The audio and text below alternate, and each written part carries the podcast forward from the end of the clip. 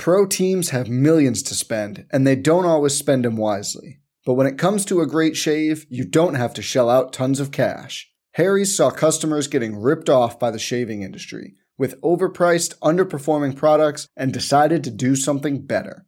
They found their own way to make beautifully designed razors for a fraction of the price of the other big brands, so you never wonder if you overpaid. Harry's shaving products look great, and the weighted handle makes shaving feel great too. I like to keep my beard neat, and Harry's always leaves me with a smooth yet crisp shave. Harry's quality is top notch, thanks to German engineered blades made in their own factory that stay sharp longer. You can get a five blade razor, weighted handle, foaming shave gel, and a travel cover for just three bucks at harrys.com slash bluewire. And Harry's has the highest customer satisfaction in the shaving industry, plus a convenient subscription option that you can cancel at any time.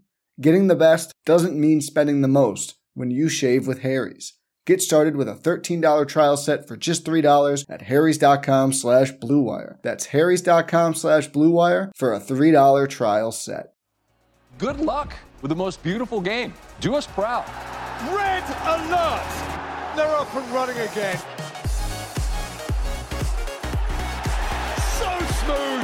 So sweet, splendid, succinct, just glorious execution. Guys, all I'm looking for is 60% effort, 4,000% of the time. How sharp was that? Sharp of mind and body. And that's why you see those beautiful tears. Look at his movements. The most dangerous man on the planet. Nobody picks him up.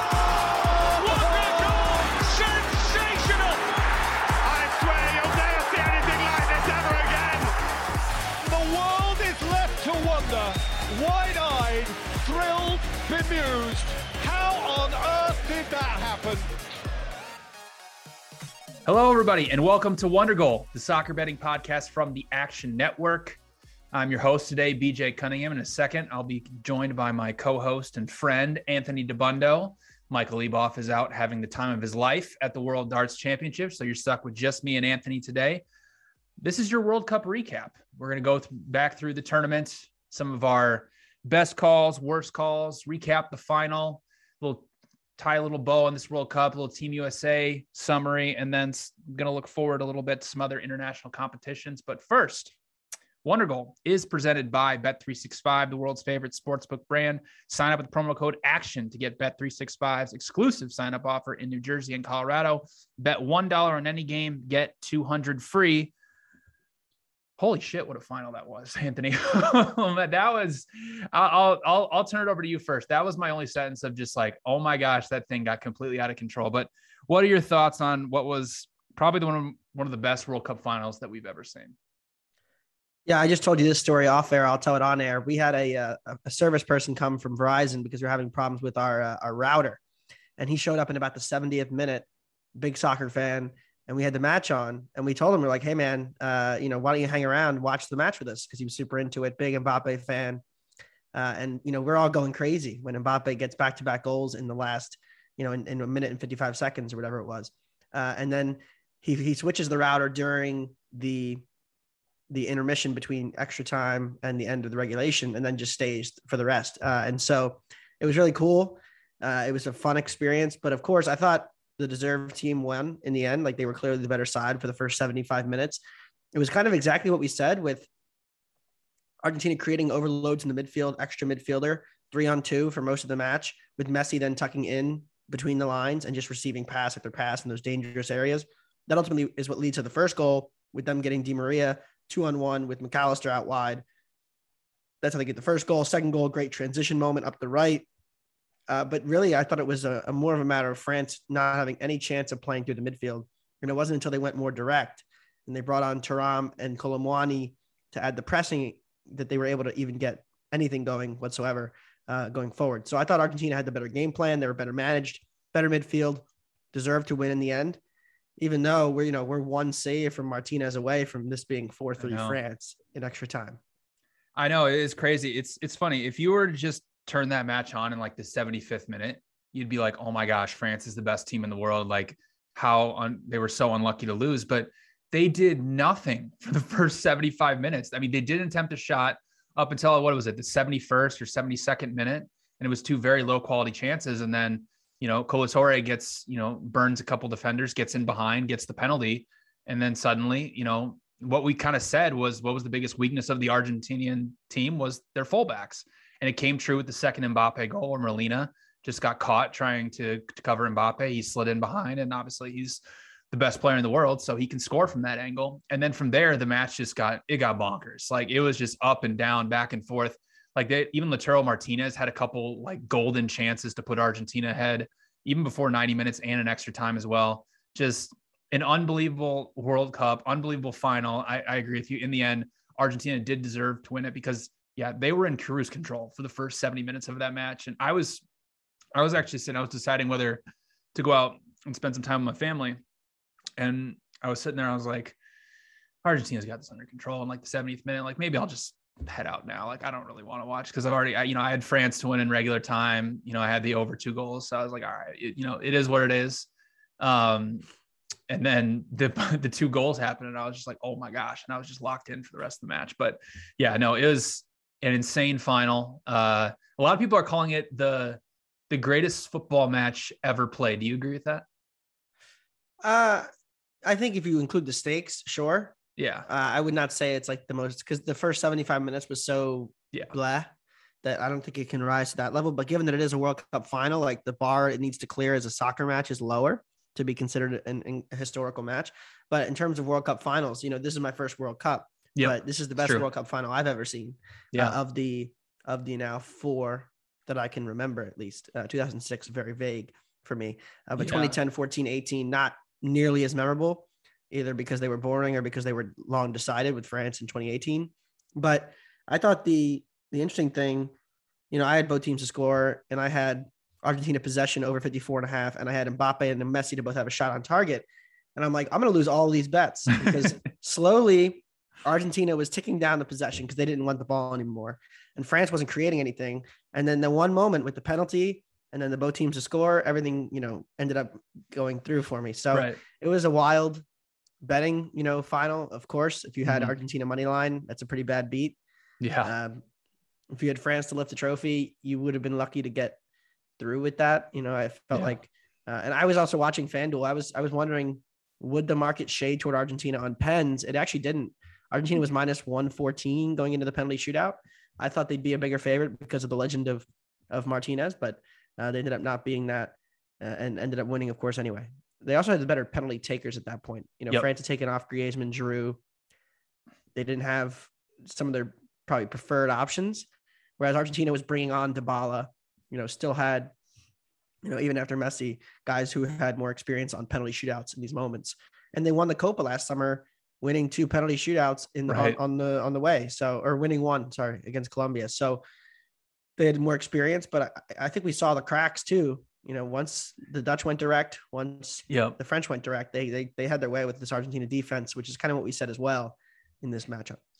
I'll, I'll say one thing. Like obviously Argentina, like their expected goals numbers were incredible throughout the entire World Cup, but let's be honest, they've had one of the easier paths of any champion to actually not only get to the final. They played one team in the top ten, uh, one top ten team going to the final. They needed to beat needed penalty shootouts to beat them, and then obviously they played France, who's a top five team in the world as well.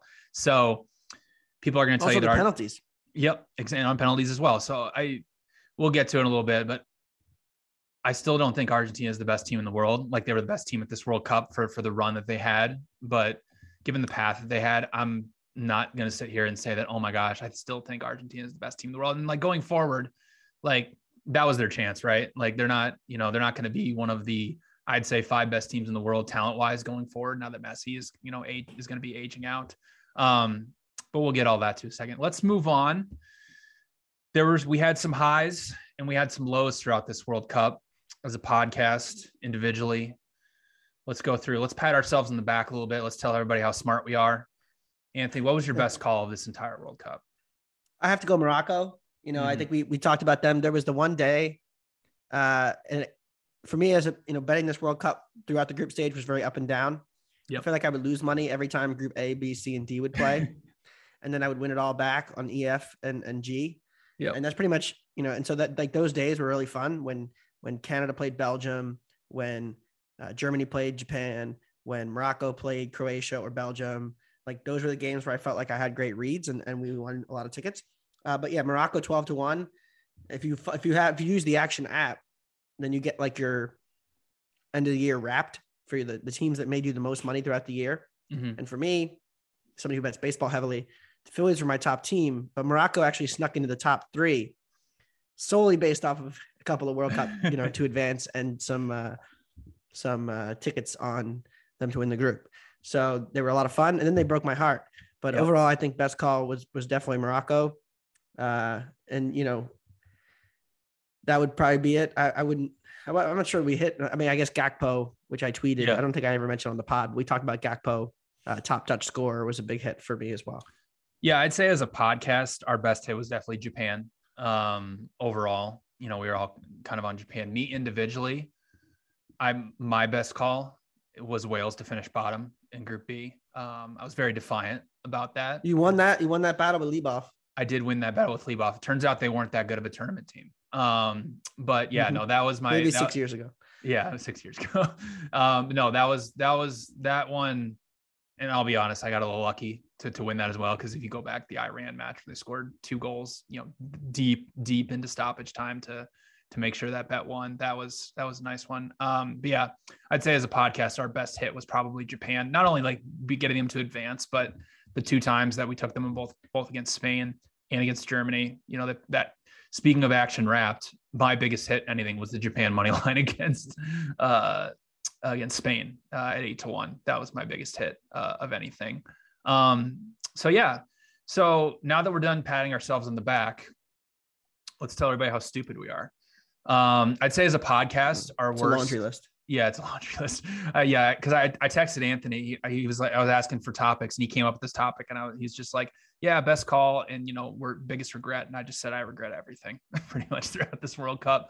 Um, I'd say our worst call as a podcast would be Denmark to win Group D. Um, it just didn't show up. Pretty much is how it went, and that happens throughout these international tournaments. Um, but personally, Anthony, what call are you looking back on? You're like, man, how did I not see that coming? Not buying in on Argentina, you know, being a little stubborn on them. I think we were probably wrong on that, like not realizing that they were still a very good team, even though Yeah. they had a fluke loss. Uh, I missed an we missed opportunities to get in on them cheaper. Uh, did we overrate France's uh, injuries and lack of depth in Yeah. how we felt about them? You know, I, I thought, you know, the way these brackets play out, little things swing a big way. So, you know, we were not that far. You know, we talked about this, the Braithwaite chance. We were not that far away from France playing Argentina in the round of 16. If Argentina hadn't won their group or France hadn't won theirs, they would have played each other in the first round of the knockouts. So a lot of things kind of fall like a Jenga tower if you're just a little bit off on it.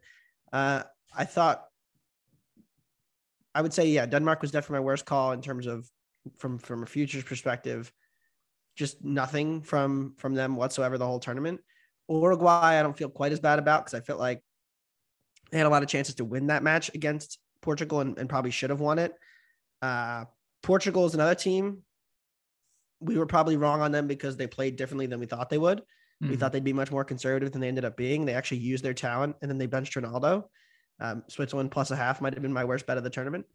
Uh, and so, you know, there, there's a few things, but I'll, I'll, I'll settle on Denmark as the worst bet I made only because, uh, you know, if you follow this for more than the last few months, then, you know, last year was really when we started this kind of talk show and before it was actually a podcast, we were where I was, you know, driving the Denmark train and I thought we could get one more ride out of it, but uh, the wheels came off. We, we derailed and we are uh, crashed and burned on the side of a uh, Qatari highway. So it, it's not, it's not pretty. Yeah. Um, my worst call, speaking of Qatar, was just buying into all the Qatar conspiracies, like right away from the get go. Just, you know, I, I feel like for a month I had just been repeating it over and over again. Like Qatar has had six months to prepare. Oh my gosh. Like I know they don't have talent, but come on. Like they, the Ecuador is going to have seven days. And I thought that was really going to play a big difference. And it turns out that they were the least talented team in the tournament for a reason. Um, and they completely folded. And I, this is where I, I, I trip myself up sometimes where I'm like, man, if Qatar had one more group stage match, I'd probably bet on them again. But no, um, it just shows you that I mean throughout the you know these international tournaments that talent in the end is what makes the difference, right? Because since these teams don't play together very often, like two of the more talented teams in the entire tournament, you know, got to the final. We did have some upsets. I'd say, um, yeah, I'd say Denmark was a was a big one because I,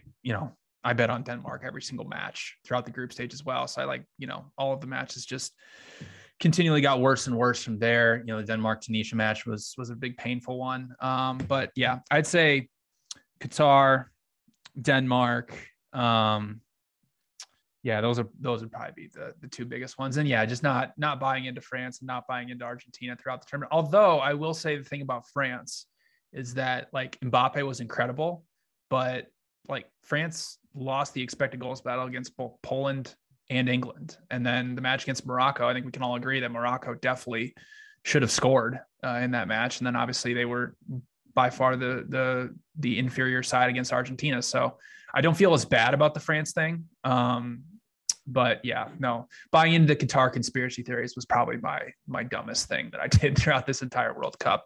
Um, yeah, let's move on because we did have some we had some highs, you know, from a futures. From, we'll move on from futures to individual matches. We had some highs and we had some big time lows. What was for you going back and, and watching this World Cup? the moment that you felt just like the most joy, the most passion from a bet coming through? Uh, Morocco to win the group. The, yep. that just that day, you know, because uh, it was relying on Morocco beating Canada and then not having Croatia win the other match. Uh, and I had just kept watching Lukaku miss chance after chance after chance, and I kept thinking in the back of my head, Croatia's going to steal this 1 0, and I'm just going to be sick to my stomach about it. And Morocco also almost blew a two goal lead against Canada that day. Canada got an own goal and then hit the crossbar, and it went bar down out, not in. Uh, so Morocco was pretty fortunate that day, too. So I, I, think the the biggest high I had was was that day, uh, but also Switzerland coming back to beat Serbia was yep. a big one. That was a big one. That Serbia fraud got exposed. Uh, and I almost talked myself into betting Serbia before the group stage, and I, you know, thought against it and went with my Swiss instead. So that was cool. Uh, and I would say, otherwise, uh, I got every US read wrong pretty much. so yeah. that was not as fun. Uh, but yeah, both teams to score England, USA, hilarious. But uh, yeah, the, the you know the U.S. defense getting exposed when I finally you know decided that I was kind of in on them was not not great by me. Yeah, for me, just looking back on it, the couple big moments was you know Japan beating uh, Spain was a was you know in terms of moments, but the elation for me was when South Korea beat uh, Portugal in the very final minute because like I had South Korea money line, like I had Canada to finish bottom and they were down two nothing. So I just needed that goal to, to have a bunch of dominoes fall my way. And it ended up actually happening, which was just, that was an incredible moment for me. Yeah. The one day where things weren't going very well. And then the day where um, Japan beat Germany, Spain throttled Costa Rica. And then we had the, you know, the Canada one that probably should have won against Belgium. That was probably one of my morally. Uh, that was Wonder Dog Wednesday. That was a Wonder Dog Wednesday, which will probably be coming back sometime soon. Next time we get a uh, a Champions League or a midweek uh, Premier League slate, we'll, we'll bring that back at some point, or we'll just change the day. You know, it'll be Wonder Dog Saturday or something. Um, all right, we had great moments, but we also had some very very painful moments, moments that just absolutely brought you to your knees. What individual match of all of them just completely gutted you? Uh, Portugal Uruguay group stage. Yeah. I had so much riding on that match. It was my biggest single game bet of the tournament at that point. Uh, I was not doing well in the tournament at that point either. And Uruguay had chance after chance after chance after chance, and they could not score. And that was by far the worst. I mean, they were the better team in that game. They played it perfectly, I thought. Conceded a fluke goal, should have scored one or two. Bentancur's miss, Suarez's miss. They had a couple other misses. Maxi Gomez hit the post that was the match where I was like, this is the World Cup where nothing is going to go right for me. And that's the thing about these international tournaments. There's so much variance and bounces that can go for or against you that you, you, you it's such a small sample. And so uh, it can be hard when you're not getting the bounces and you're like, okay, you just got to keep at it, trust your process, uh, mm. trust your your analysis and your your your numbers. Uh, and so that was a really hard one. Really tested my resolve. But and I know a lot of people also had Uruguay with me, so that that also hurts. I wrote the preview for it. Uh, and I think I did a video on that game too. Gave it out on Green Dot Daily. Like we talked about that game a lot, and it did not go our way. So yeah. that was a hard one for sure. Uh, but it also got to a, a, bigger point that I'll make after you talk, kind of about how international football is trending and how I'm, I'm optimistic about it. Yeah. Uh, for me, I was looking back on it and I was like, yeah, there were obviously some painful moments, but one of them that just that truly like I literally fell to my knees uh, when I lost it was I one of my bigger bets was South Korea no bet against Ghana. Um, Pro teams have millions to spend, and they don't always spend them wisely. But when it comes to a great shave, you don't have to shell out tons of cash. Harry's saw customers getting ripped off by the shaving industry with overpriced, underperforming products and decided to do something better.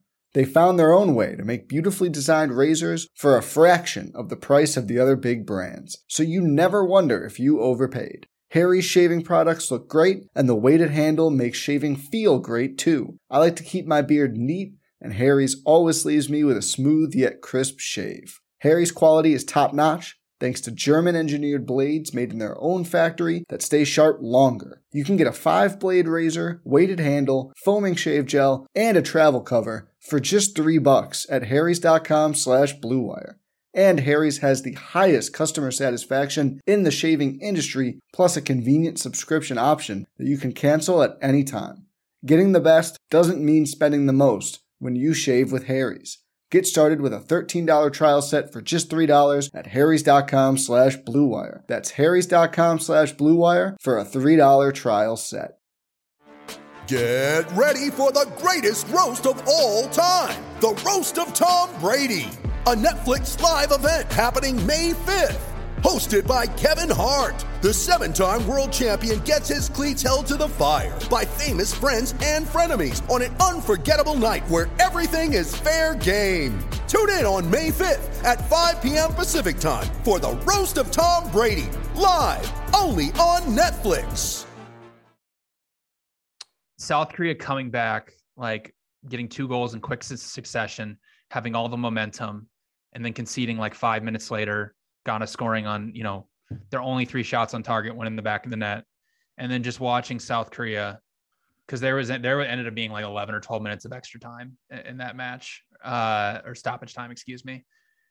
They swung in 35 crosses, completed 15 of them in that match. And just watching them do that over and over and over again, just piling everybody forward and not having the ball go in the back of the net, that that really broke me to to a point where I was just like, I, I was just like, I don't even know what to do at this point. Like, I don't know. I don't know how else I can, can read this match or, or get it right. And I think that is a larger point to you as well. It's like at the club level, we know we have a 38 match season through five different leagues, Champions League, Europa League. So if variance doesn't go your way for one match, it's like, okay, like, yeah, that sucks. But, you know, we have all these other matches going forward and eventually over time, you know, regression will find its mean. But like you said, in these international tournaments with such a small sample size, with three group stage matches, it just makes it feel like, you know, your tournament's over almost. Like if you don't hit one match, right? Because they only have three. And going into the next World Cup in 2026, if they stick with the the 16 group, three three teams in each group, it's gonna the variance is even gonna be even higher, and the pressure is gonna be even more um, from not only these you know from a betting perspective, but these teams as well. It's like if you're really only gonna play two matches throughout the group stage, like that that leaves you open to a ton of variance and that's just betting soccer in general. Like if you're somebody who just hopped on for this world cup you hadn't really been listening to our podcast or whatever the world cup and you know shows you how how high a variance soccer i'd say it's the highest variance sport out there to bet uh, just because of how low scoring it is in nature. Um, so it's that's why we talk about pain all the time and everything like that. It's like this isn't an nfl game where you know yeah, a team may score on a pick six, but it's like they've had 60 minutes. They had 10, 11, 12 drives to try and go score. It's like, you know, there are matches where teams take two shots, they score one of them, the other team takes 30 shots and it doesn't go in. And that's just, that's just how it goes sometimes. And again, through these international tournaments, it, uh, the variance is even higher uh, just because you get, you know, teams piling everybody forward where you wouldn't see it in a normal club you know, match where teams need to win, teams to draw. You know, it's it's it's insane, but it's a lot of fun in, in, in the end. So, but I'll let you make your point uh, about international soccer going forward. Well, uh, I'm surprised you didn't say England. By the way, we'll get England, we'll get France. to them. Our last segment is our last no, segment is I, I think, looking forward to. It's England was the best team in this World Cup. Duh. Uh-huh. I think uh, when you look at how certain teams we had question marks about coming in played, France, uh, you know, I had been critical of Deschamps coming into the tournament, and he had relied heavily on their defensive midfield being elite and not really doing anything out of possession. And they they just played a different style. They were more aggressive. Rabiot got forward. Theo Hernandez got forward. They weren't as defensive because they didn't have the defensive midfield to get away with it. So they played a much more entertaining, high event style that they hadn't done in, in the last World Cup and even at the Euros last year. And you look at Portugal. Santos is gone. So, you know, we'll see who they hire. Jose. But it was a clear, yeah, right. It was a clear indication that they want to play more on the front foot. And they did more of that in this tournament. Even the decision to go to Ramos over Ronaldo is a changing of the guard, a changing in how they want to play, getting Rafael Guerreiro forward a ton up the left, Cancelo, uh, you know, playing essentially as a midfielder when he was on the pitch. Like there was clear evidence that Portugal wanted to send more numbers forward. France, Portugal, these kind of teams that have more talent playing more on the front foot, I think is better for international soccer and it makes it a better product mm-hmm. because I don't want to see all of these teams being too afraid to take chances, being too conservative with possession. And that's the question with England now. Uh, they're keeping Southgate. Great decision. You love him. I'm more I'm more lukewarm on Scout on Southgate. I don't think he's bad. I don't think he's great either.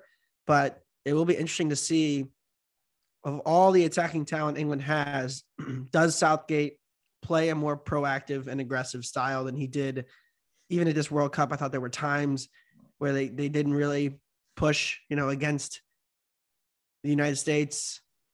There wasn't a ton, you know, even against Senegal until the goal and they were able to play in transition. They were not putting a ton of guys forward, playing a double pivot with Henderson. Uh, you know, in this in this year at his age was was kind of a defensive decision.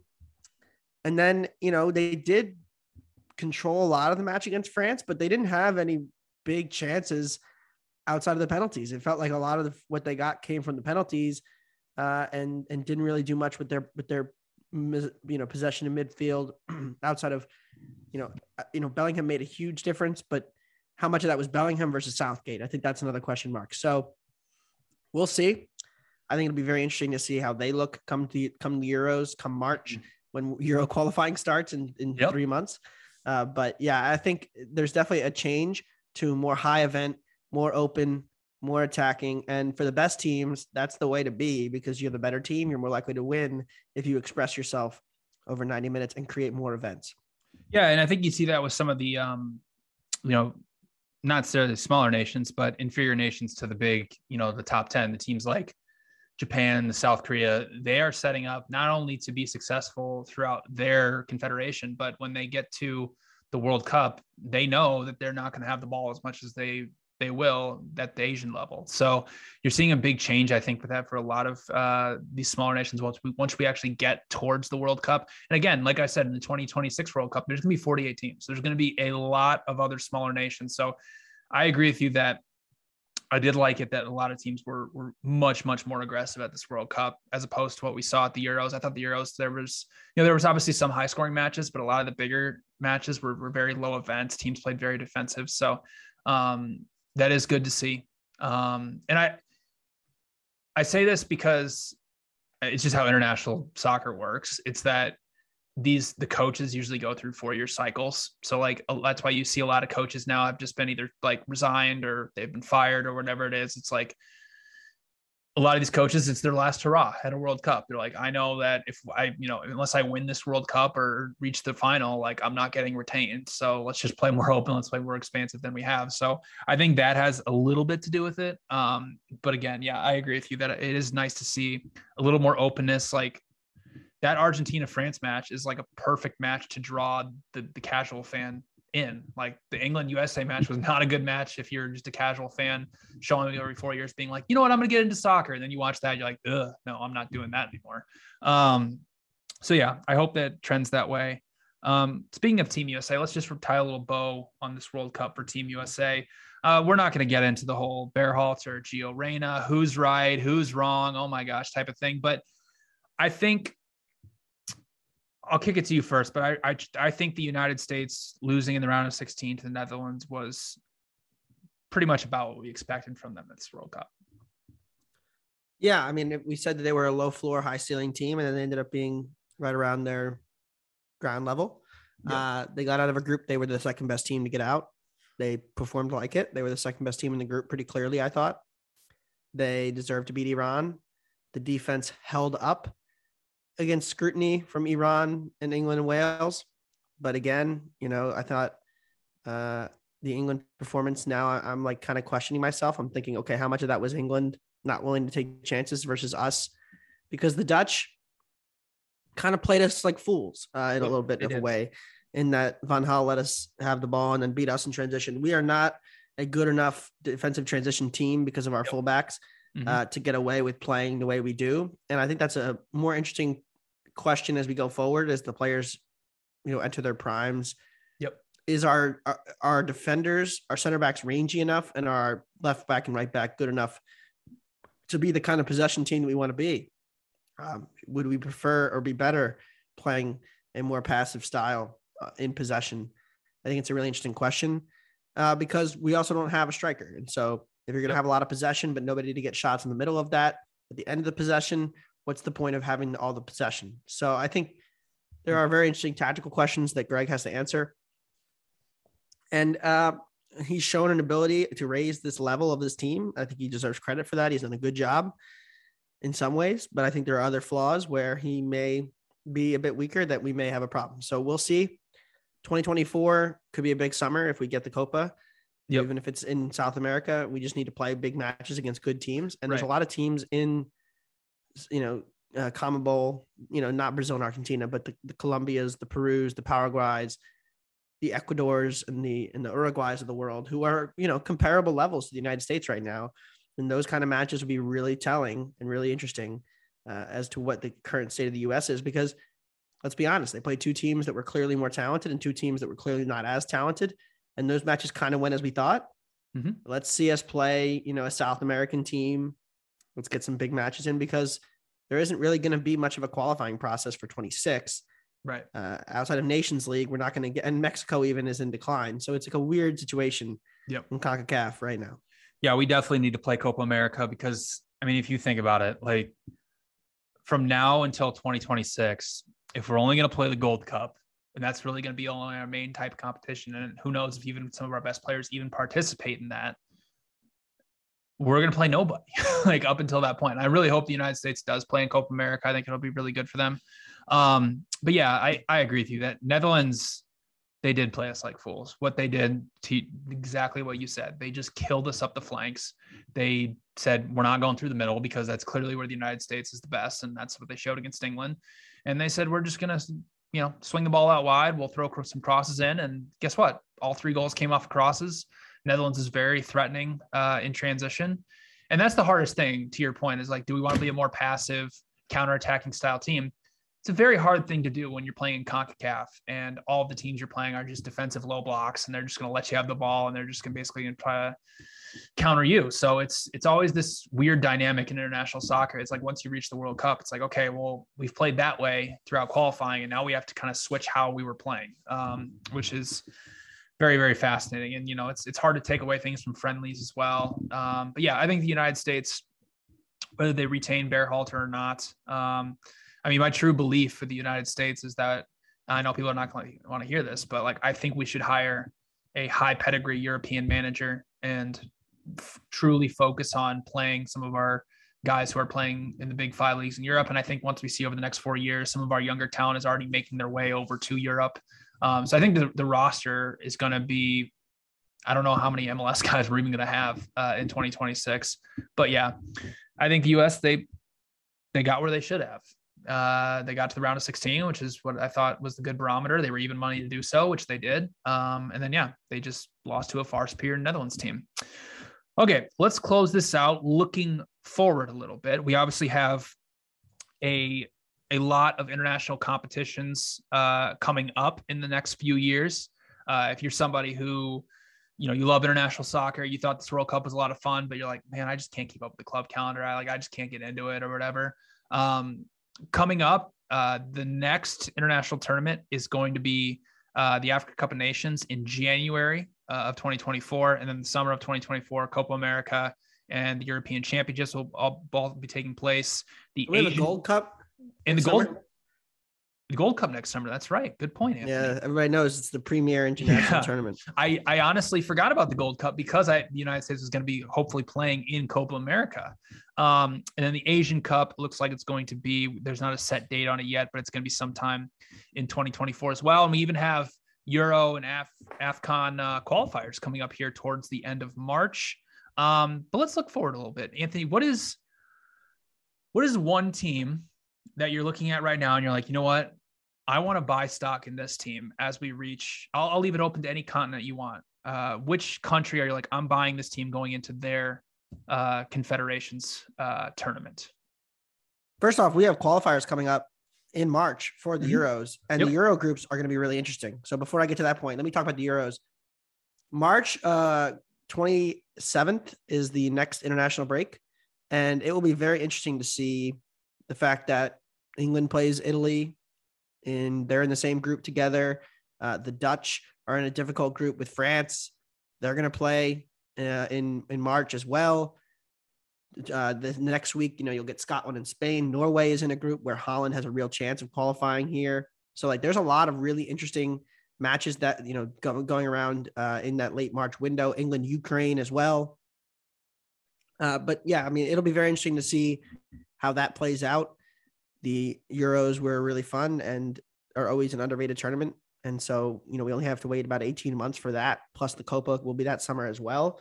Uh, in terms of international teams that are kind of on the rise, I'll be really interested to see what Senegal looks like in a couple of years as as Mane uh, is is finally fit again. You know, like the end of his window as kind of the the carrier of this team. I thought they were very impressive in this World Cup. Thought they were one piece away from being a really really good team, and that piece was Sadio Mane.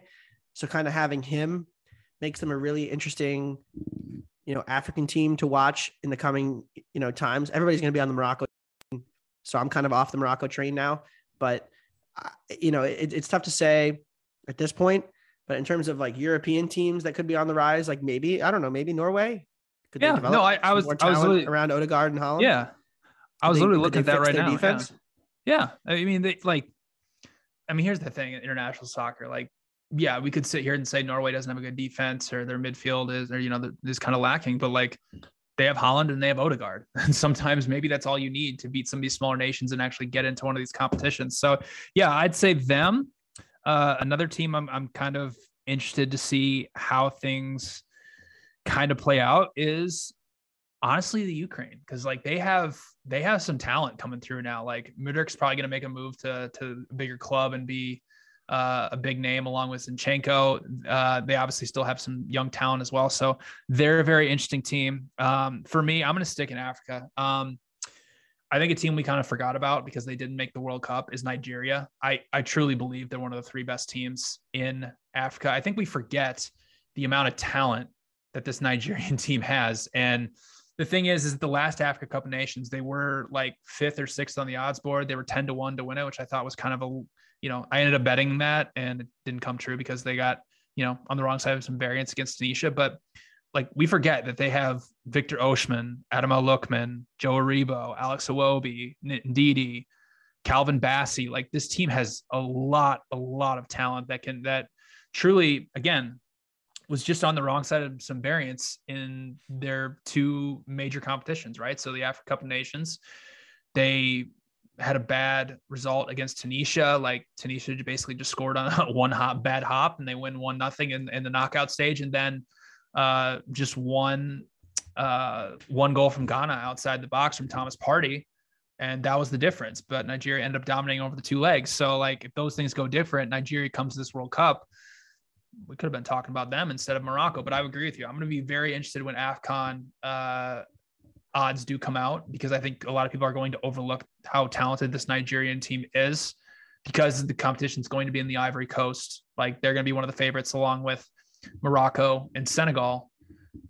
If Nigeria's fifth or sixth on the odds board, I'm automatically going to be betting them. And you know, a couple other teams that I'm I'm very interested to see what they look like in two or three years. One is Spain, like without Luis Enrique. Are they going to play a different style? Are they going to try to stay more possession based? Because, like, like we say all the time, it's just it's great to have a lot of possession, but if you cannot do anything with it, then that becomes a real problem. And that was very evident for Spain in this World Cup. Um, so they're they're an interesting team mainly because they don't have an out and out striker outside of Morata. Although we love him, he's getting up there in age. I don't know how much longer he's going to be their their number one striker. Um, they have all this attacking talent. They have you know one of the best midfields in the entire world. Who do they bring in, and who can really steer them towards being you know dominant again like they were in the early 2010s? So yeah, for me, I'm really buying stock in Nigeria right now. I mean, I'm looking at that Norway group, and I think that they can get out of that in the Euro qualifiers. But um, yeah, so if you're somebody who who loves these international tournaments and you really just get into the international game and you can't keep up the club calendar, I'm going to be doing more uh, of these international stuff um, as we get closer to these these qualifiers. Doing a lot of writing surrounding them. I'm not sure if we're going to be able if we're going to be doing a podcast for them. We'll see when we get there. Um, you know, you can always check out my international soccer rankings on the actionnetwork.com. I'll be having an update and pushing those out uh, Monday night, to early Tuesday morning. Um, and that, with that, Anthony, we will tie a bow on the 2022 World Cup from Qatar. Thank you, thank you, thank you to everybody who listened, who read all of our stuff throughout the World Cup. It means the world to us. You guys are the reason why we're able to sit here and do these podcasts and do all these writings. So thank you for listening. And we'll be back Thursday morning for a Boxing Day preview. Michael Leboff will be back in the host chair. So for Anthony Dabbundo, I'm BJ Cunningham. So long to the 2022 World Cup, and we'll see you all on Boxing Day.